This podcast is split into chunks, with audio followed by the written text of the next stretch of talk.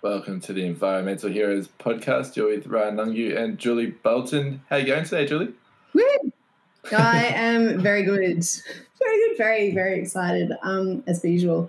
Super excited to bring you this podcast episode, actually, because, man, this is one, um, like every guest and every time we use the word amazing and incredible and inspiring, but you know, you walk away from one interview and you're like, that person, that conversation is going to stay with me for a really long time. And what this person is trying to do is, I just found this conversation incredibly fascinating on yeah. so many levels.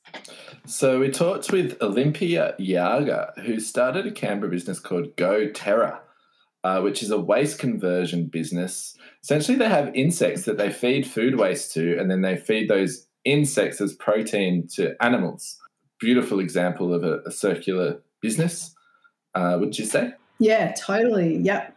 I just, it was a whole point of someone seeing a problem and going, actually, you know what? This is a problem.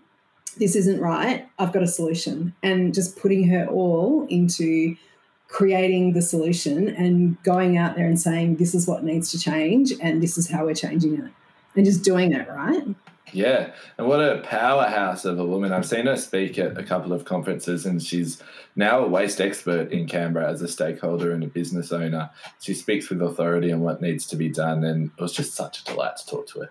Yeah, like, I'm. It was a shame too that we had to do this um, remotely. Uh, thanks to lockdown, because I think both of us have said, man, we really want to get out there and visit her in person. Um, not only because I think she would make me an awesome cup of tea or coffee, but also because I think walking around her facility and what she's set up and just, you know, that like just that this is what I've got, this is what I've got to show you. Like I just want to, I just want to hang out with her. I want her to be my friend. we'll see what we can do, Julie. But for now, let's bring uh, a conversation with Olympia Yarger. Local environment heroes saving the trees and the bees and doing it daily. Hello, Olympia. Hi, guys. How are you today? Good, Good thank, thank you. you. How are you? Very well. I'm laughing because we're saying very well through gritted teeth. We're recording this and it's um what are we day? My husband's got a chart where he lock he cuts down the days, crosses off the days. I think he said we're at day 23 today. Day oh, 22. It's like a sort of twisted, dark, depressing. yeah. so, three locked teeth, we're all great. The sun is shining. It's a great day to be talking to Olympia. Olympia, we'll start with our first really big question. Can you describe a defining or the defining moment in your life where you looked at the world and thought something needs to change now? Oh, yeah. So it's Bob Hawke did it to me. And and it's so interesting because um, on paper, Bob looked just Bob Hawke looks like a bit like a kind of a dipshit. Honestly, I'm not sure if this is a sweary podcast, but um, you know, he drank a lot of beer and all those sorts of things. But it, it's only been recently that I sort of looked at him as a politician because obviously in in the 80s I was you know 10, and so um, but he was actually a bit of a climate champion, old Bob. And there was a bunch of documentaries that came out in the late 80s that was disseminated to schools about greenhouse gases and the global and greenhouse effect. Um, and I remember watching one of these documentaries, uh, and I was at boarding school at the time, and it just showed, you know, mudslides and extreme weather, and there was that ominous voice that said, "If we keep going, this is our future." And I and I remember that night I went to bed and I couldn't go to sleep because I just kept thinking about that. Um, and it felt so present. And I had my first panic attack. I didn't know what it was. I just thought I couldn't breathe. And of course, Sister Carmel found me and thought I was just trying to do something naughty. It's not her fault. I was generally doing naughty things, not sitting up worrying about the climate. And so I, um, and that was the first time that I cared about what was happening. And it's always been there. Um, but now I think a lot, like I have this really horrible contrast of remembering what it was like back then to be worrying about it. And you know, and it's ironic, but at the time, my husband's American. He makes fun of the books that my school made me read back then because it was like Children of the Dust, Zed for Zachariah, My Sister Sif, which are all these like the world has gone to crap and the children are having a go, like surviving, right?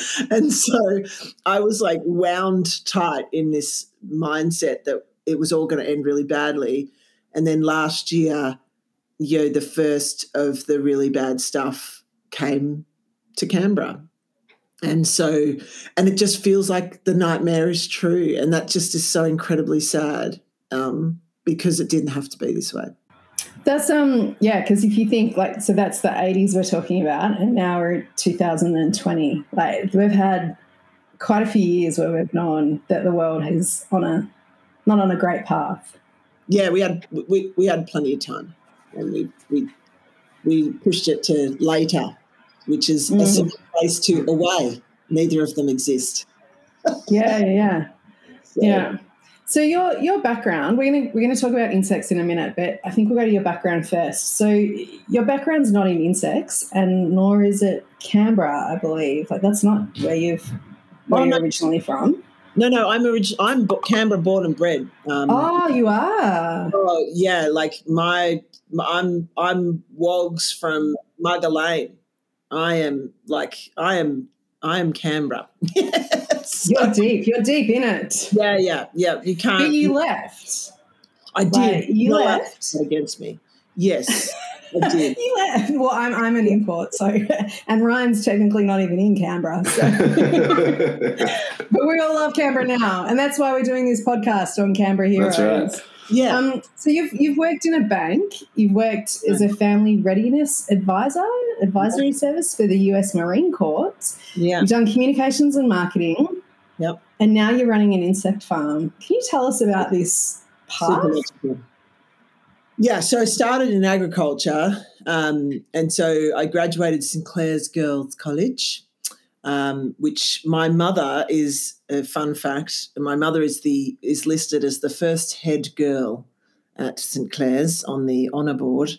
Something that was pointed out to me for the two year tenure I spent at St Clare's, where I did not live live up to the family legacy and was reminded repeatedly of such. Um, and I went to the guidance counselor. I'm like, I want to be in ag, and they were like, Yeah, St Clare's girls don't do agriculture. And I was like, Sweet, I'm, I'm going to go now and do that anyway. Um, and then life kind of just happened. So I had um, a tragedy. I, I, graduated pregnant, you know, Stella, and uh, my son um, two two and a half years later drowned. And so, um, as most people who have had that kind of trauma happen, I didn't. Um, I wasn't doing great, and so you sort of end up pinging around a bunch, sort of looking for relevance and and security, and ended up finding myself in the US, um, where I went. I went on a traineeship to to train horses and work with horses in the horse industry over there, um, and ended up meeting my husband, who is a United States Marine or was a United States Marine.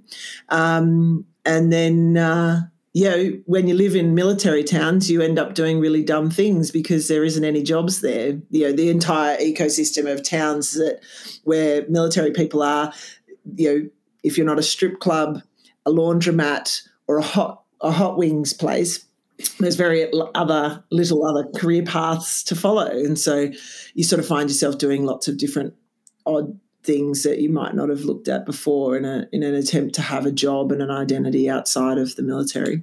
But I've always really cared deeply about agriculture and the climate. And so when my husband got out of the military I, yeah, that was the deal. I said, I will marry you because you are fabulous. But as soon as we are done with this war thing, I'd really like to go back to Canberra. And so we did. Had he been to Canberra before you made that? Nope.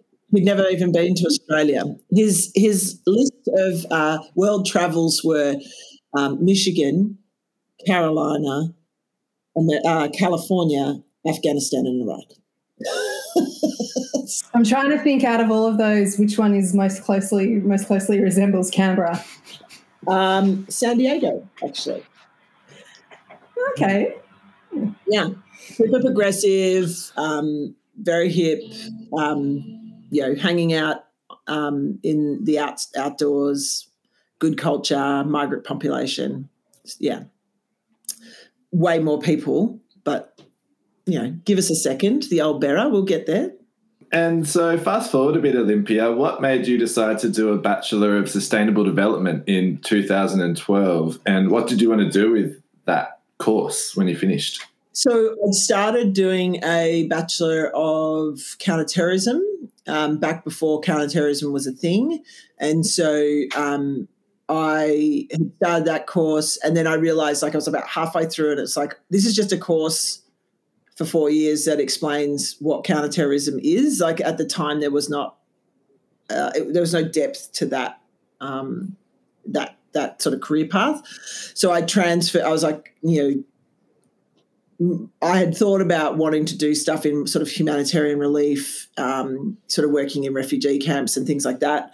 Um, and then when I realized it wasn't sort of what I wanted to do, I transferred it over to sustainability, mostly because that was the only online degree in pseudo agriculture, something or other that I could find. Um, and I was still in the US at the time. So I was using open universities um, in the US.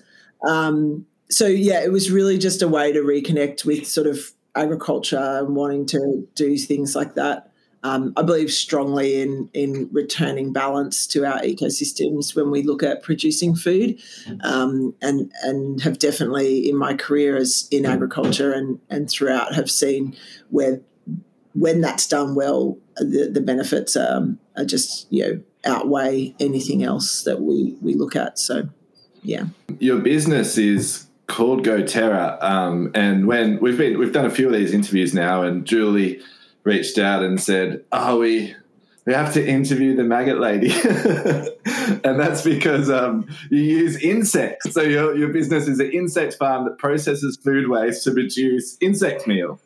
Um, what is it that's drawn you yeah. to insects? So it, it, started off just we were looking for um, sustainable livestock feed, and the insects can be used as a protein in agriculture production. So used as a, a protein input uh, fly, fly, farming. You know, I started off in sheep. I'm now in maggots, which you know anyone that knows anything about sheep knows that you're kind of a maggot farmer.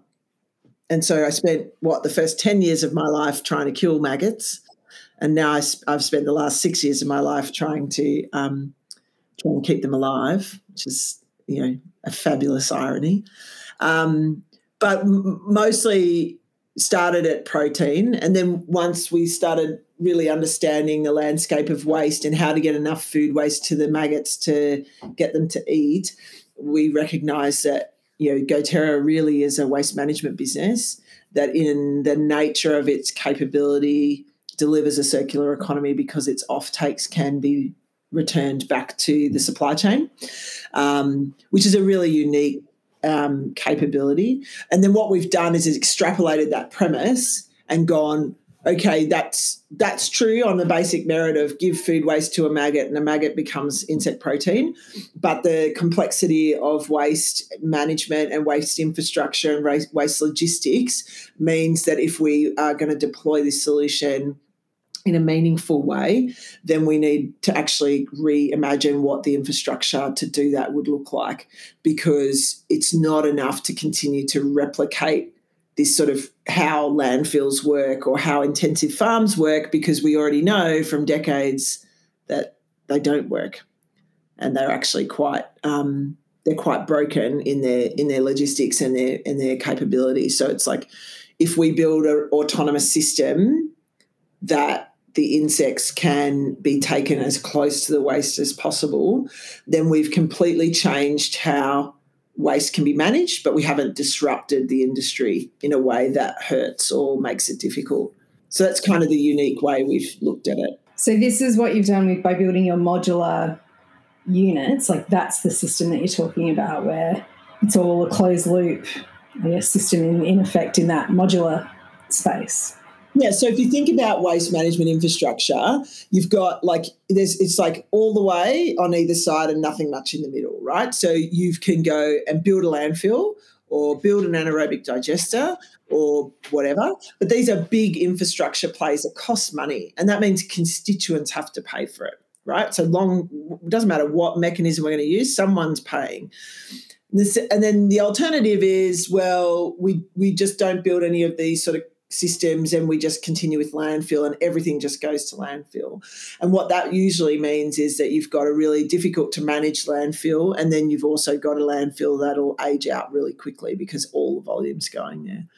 And so we looked at it and we were like, what we need is infrastructure that can grow to per need and it can flex with that need so that you know in harvest season in a regional town if there's a need to get rid of some waste, it can take it, but it's not going to be requiring that high volume all the time, which is the difference around existing infrastructure, which is like, if I'm going to put an anaerobic digester in here, you're going to need to bring me all this waste every day, or else the feasibility of this doesn't work, and I'm going to charge you for that that shortfall.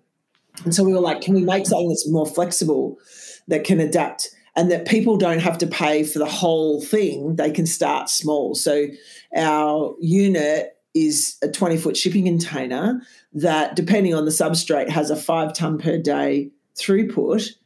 And it can stand on its own at its at a client's location and manage waste just like a compactor or you know whatever. Just put the waste in the in the hopper and then the machine manages the rest.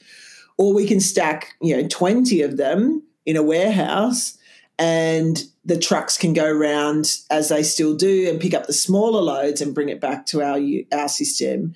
Um, because aggregated small loads is actually where most waste is. Like most waste doesn't happen in thousands of tons at a time. It happens in tens of kilos a week. And so you know collect these aggregated loads bring them back to a decentralized location um, and manage them there. And those those units can draw off a centralized tank. Um, but what it means, so when we look at we're deployed a unit down to Albury, is that we can start with just one. We don't need to build 70. We can just start with one and we'll manage what's available. And then as the, the service providers can generate new sales pipelines and get their customers on online, we'll add another one. And then we just keep growing until we've reached capacity for that region. And then it's done. And I think that's just offers a unique capability um, for waste management we don't really have right now in any other place. The other thing it does that you've spoken about on your website is that um, by managing waste with these flies and not going to landfill, you can reduce emissions by up to 97%. That's massive. I know, maggot power. Talk to us about food. Like, what's the link there with food waste, landfill, and emissions? So, food waste, you know, creates methane so when it breaks down, it generates a, a, a ma- massive amount of methane, um, and so 1,700 CO2 kilo equivalent um, coming off a ton of food waste if it just goes to landfill and rots. Um, that's reduced if you compost it or you anaerobic digest it or you know other methods. Um, but with us, we generate 35 CO2 equivalent kilos of um, emissions in our process. Um, and most of that comes from the uh, d- final degrading of the frass. So the insects eat all the waste, they get fat, they create manure, which is called frass. And then that frass has a high nutrient content, and in this in the composting of that frass, you'll get you sort of those. That's where most of those thirty five kilos of CO two emissions comes from. Um, so, but that's the game, right? We've got to reduce emissions in any way possible in meaningful amounts. Um, if we can stop food waste rotting and get insects to eat it as fast as possible, that's a great day. And if we can get that those insects to be as close to where that waste is as possible, then we guarantee the ability to take as much of the waste as we can. Um, so yeah, it's a, it's a kind of exciting time to be a maggot farmer. To be fair.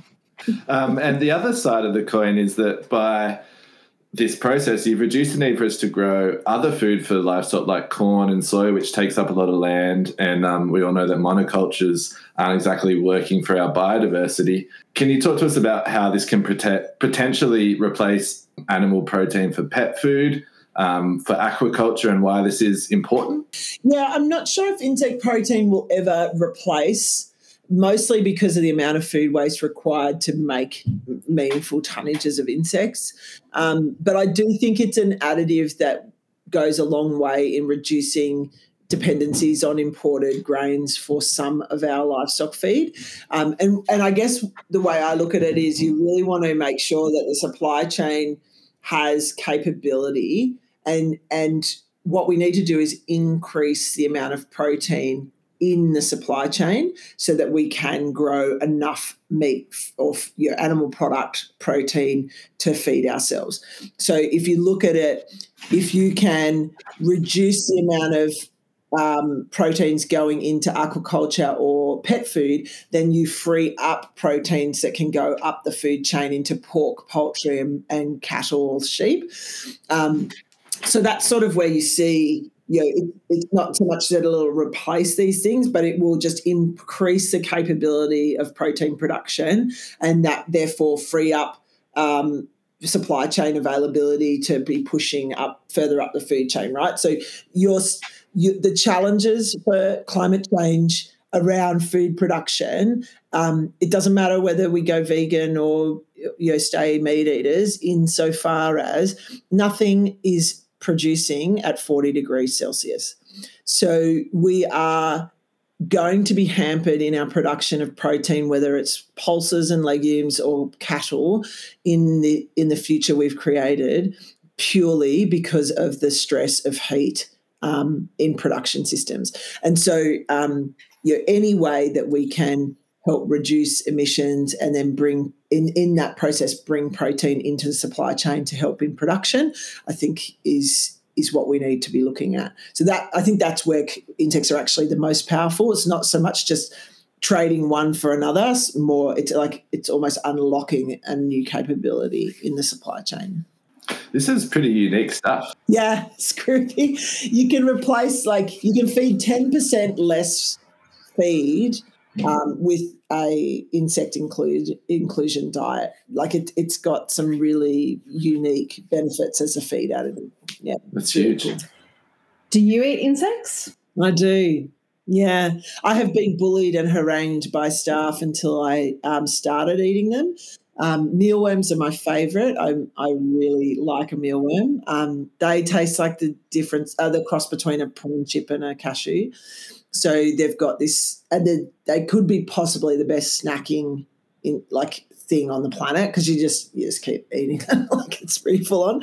Um, I have a I have finally eaten a black soldier fly larva, which took a while, but um, yeah, look, I I just the cultural connotations around insects are real, and and the, they're heightened when it comes to maggots, and so um, yeah, it took a fair amount of fortitude I didn't have to get myself to put one in my mouth.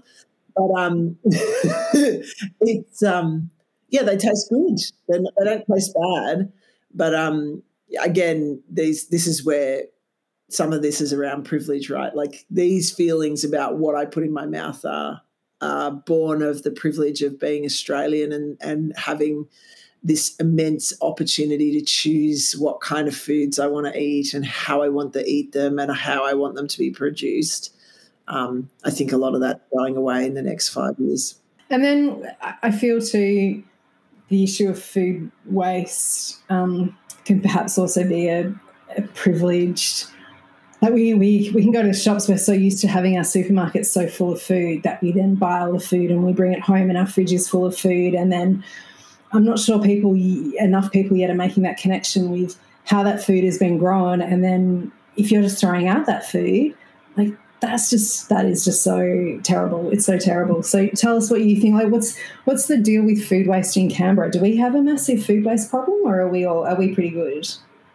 Look, Canberrans would have to be sort of the most woke of all the states, and and I think that's yeah, we're it's pretty easy to do when you're a small um, small regional community um, that has a high wealth, um, you know, we're high wealth demographic. So, you know, um, that's just the fortunate nature of being in Canberra, I think. Um, we, I think even when we're doing good at managing our waste, um, we still waste like rich people. And I know that the word rich is different perspectives for different people, but by and large, we are wealthy um, in how we can make decisions, right? So if anyone is throwing away any food of any kind, uh, uh, so the moldy stuff in the back of the fridge on shopping day, then you're wealthy, right? Because you had the ability to let that thing that you bought, that you spent money on, go to waste. And having lived in my car, you don't do that when you're broke. There are no things left in your fridge to, go moldy, like at, at all. And so um, I think what's interesting is there's there's a concentric circles of progress around the perception of what it looks like to be less wasteful. But when it comes from a perspective of privilege, that is always somewhat tweaked, eh, right? And so it's like, oh, I wasted less. okay. you know what I mean? Um, and, and I think, you know, supermarkets get a lot of flack around this, right? Where it's like, oh, you know, they cut the cauliflower in half and and they won't buy these size cauliflowers. And it's like, well, Woolies didn't wake up this morning and decide that's how they were going to handle it. You told them that. You know, they know us better than we know ourselves, and they know down to the size of the bloody cauliflower what we will and will not buy. And so we these and again these are choices we're making around really weird things like you know i know one um, we were talking about food choices and a lot of people are like oh i can't i don't buy that size because it won't fit in my fridge right as if you can't take it home and like cut it yourself so you're just like i have to buy one that's already cut or in plastic wrap or because it won't fit in my fridge so i buy three of the cut ones instead of one of the whole ones and or you know things same with meat. You know, when I put it in this tray, I have to cut this bit off because we don't use it. Oh, why? Oh, my mum told me to do that. Why did your mum tell you to do that? And then you find out later that mum told you to do that because the pan that she had never fit that bit in. So she just cut it off. Like there's a really interesting ways we look at food. So I think um, I think we are right now we're still kind of in that place where we don't actually understand what it's going to take. And that's because it still hasn't really hit us. And we are disconnected from what it takes to get food on our plate. Um, but even in agriculture, I think we are a little bit, right? Like we still expect to turn up to the grocery store and find the food we want. We want mangoes in in June. I just do. And I want avocados then too. You know, and so I think balancing privilege with knowing is going to be forever hard because people want what they want, even though they know that this is the the world can't support it. So I think what we will end up coming to is people will will get better at the logistics. We're going to get better at a lot of those things, which will reduce waste um, there'll be, you know, Apeel is one, you know, the covering for fruit and veg so that it doesn't go off. There'll be a lot of that stuff that happens, which will kind of force the reduction of waste based on the shelf life. Um, before we'll see people knowingly buy differently or operate differently on that end. Mm, yeah. Um, you mentioned at the very beginning of that um, answer to that question having having lived in your car. Yeah. Can we can we ask you about that? Yeah. What happens when you're really poor? yeah, and it happens more and more. And like, so what did you what, what did you learn from that experience? Like, not just about you know really valuing food, obviously, but what else? Um, I learned that as a woman, I um, was going. I am. I have been trained to be selfless in the divorcing of myself from someone else, and so I chose to allow my partner at the time to be comfortable so that I could leave, um, and that inherently made it difficult. Um, and so um, I found a new job in a new town, but because I took nothing when I left, um, because the energy it took to have even a marginally sensible conversation with that individual was quite difficult. Um, so I took the burden of of of the hardship. So I moved to a new town very close, sort of about forty five minutes away, um, and you know couldn't afford to both drive back and forth to um, be with my son um, because we had shared custody as well as you know the rent, the deposit, the electricity, and all the things you have to save up for um, to go into a new home. And so, um, yeah, I'm, I'm, like a very super boring divorcee statistic um, of what it takes to leave a really, really not great marriage at the time um, to try and start again. So I was in my car for six weeks in the end, um, which is how long it took me to get to get everything together to get sort of a little apartment. Um, and and it taught me, I think, that um, poverty is um, not something you can climb out of um, alone. And and and that and a lot of people are like, oh, you know, you know, you worked really hard. I'm like, it makes no difference. Like when you have no money, you can work as hard as you like, but you're so close to the edge that small things that would not affect somebody with money affect you immensely. And then you I always say the only reason why I didn't end up staying in my car is because I had rich friends or you know wealthier, well-off friends, and they again not rich, mansion rich, but just people who had jobs. Whereas if all of my friends were in the same place as me, um, who's helping me get out of anything? Who's lending me pots and pans? Who's lending me money to pay for the electricity to come on? Um, nobody is. And so, um, yeah, it, you know, at the, those sorts of challenges around the social impact of coming out of poverty require people to help you come out. Um, you could. I was working three jobs at, this, at that time, and I still needed um, friends to help me with the electricity and the bond because I just physically couldn't pay. I could not save enough money. I was paying off a lot of debt um, that I'd taken on in the divorce, and so it's like, you know, I had twelve hundred dollar credit card debt a month, and I made eleven hundred dollars a month. So like you just you're not you're not getting out of that. Three you physically can't work more than three jobs. and so it's like, how do you like push out?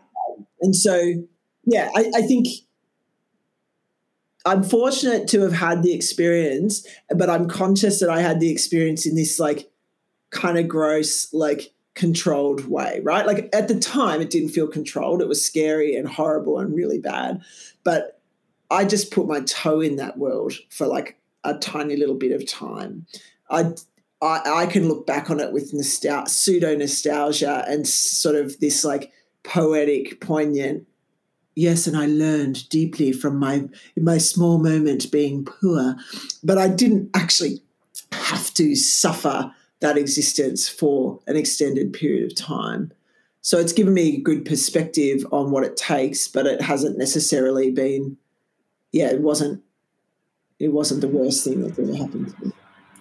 That that idea of community and needing community around you to help you, I feel um, like in Ryan and I, like we've done quite a few of these podcasts now, and the sense of community for dealing with the planet and for helping our world is something that comes out really, really strongly as well. Like it's it requires a team. It's a team effort, like for everybody, for everything yeah, we're not alone here. Like this is not, and and I think this is where we're kind of in it's in odds with how the how we've evolved socially in the last 20 years you know with the onset of social media we've become these little islands um, i remember reading a post a blog a, a couple of years ago called um, we've lost our village and it talks about how parents of children in these last couple of decades have become super isolated or have like purposefully isolated themselves, right?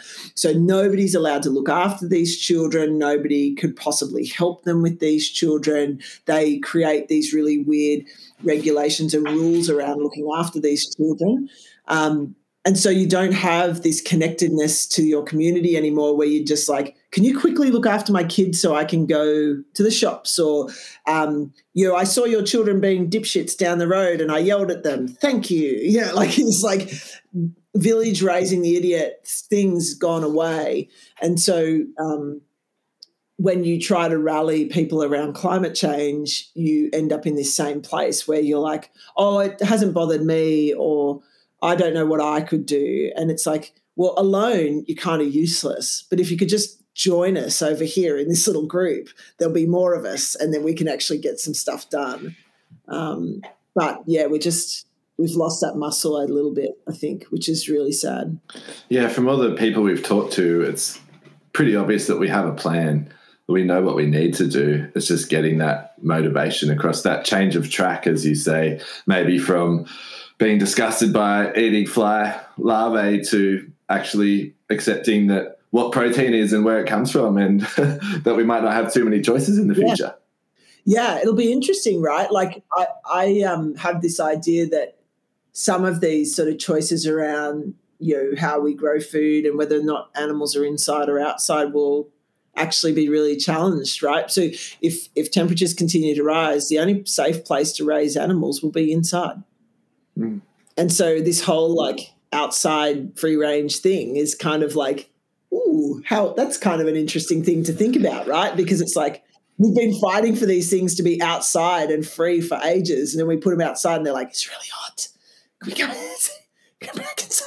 You know, like it was like what what's going to change in this new world around how we have perceived wholesomeness or um, or thoughtfully produced food in a inhospitable climate.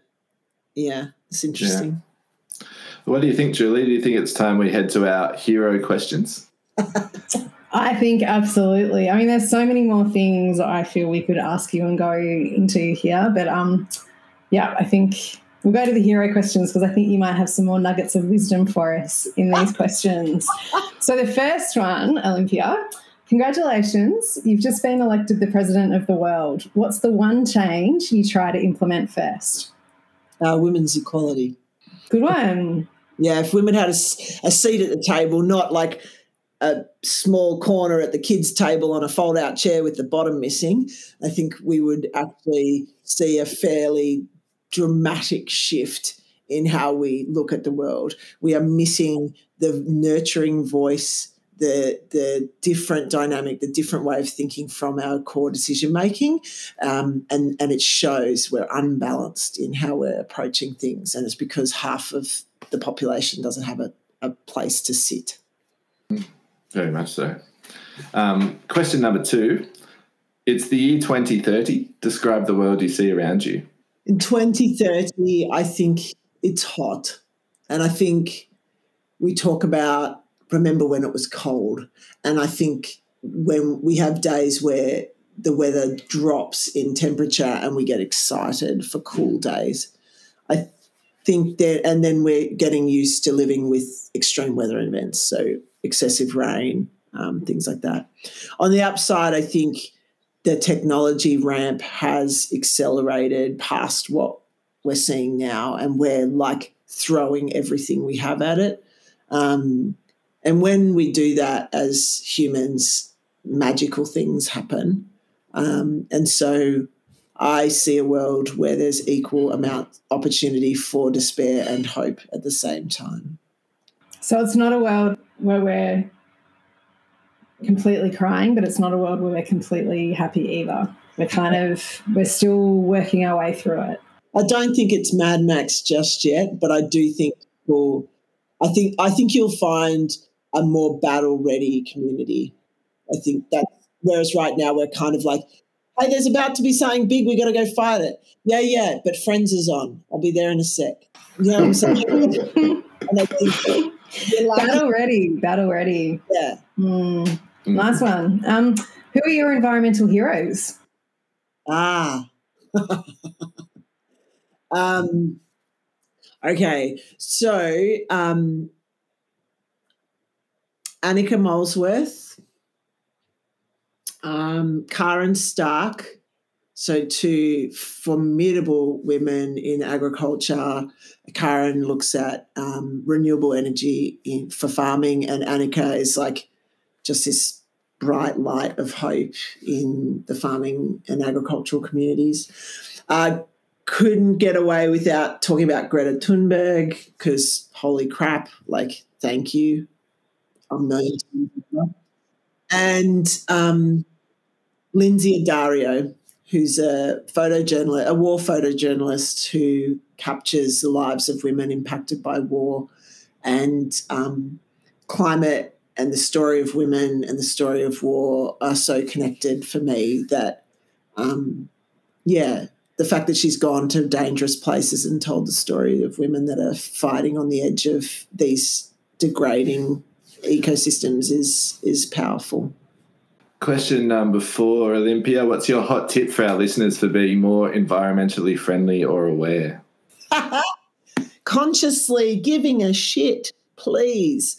And so I think it's time for us all to stop suggesting that it's impolite to make bold statements or demand better of our cohorts of friends and peers. I think it's time to be more pointed in the purpose. So if you're making environmental changes at home, share that information with your peer group. They need to hear that people are looking at this because it's likely they are as well. But if you could just mention it, then there's somebody that they can connect with. We still call anyone who cares about the environment greenies, which is like a Franklin Dam leftover that just will not die.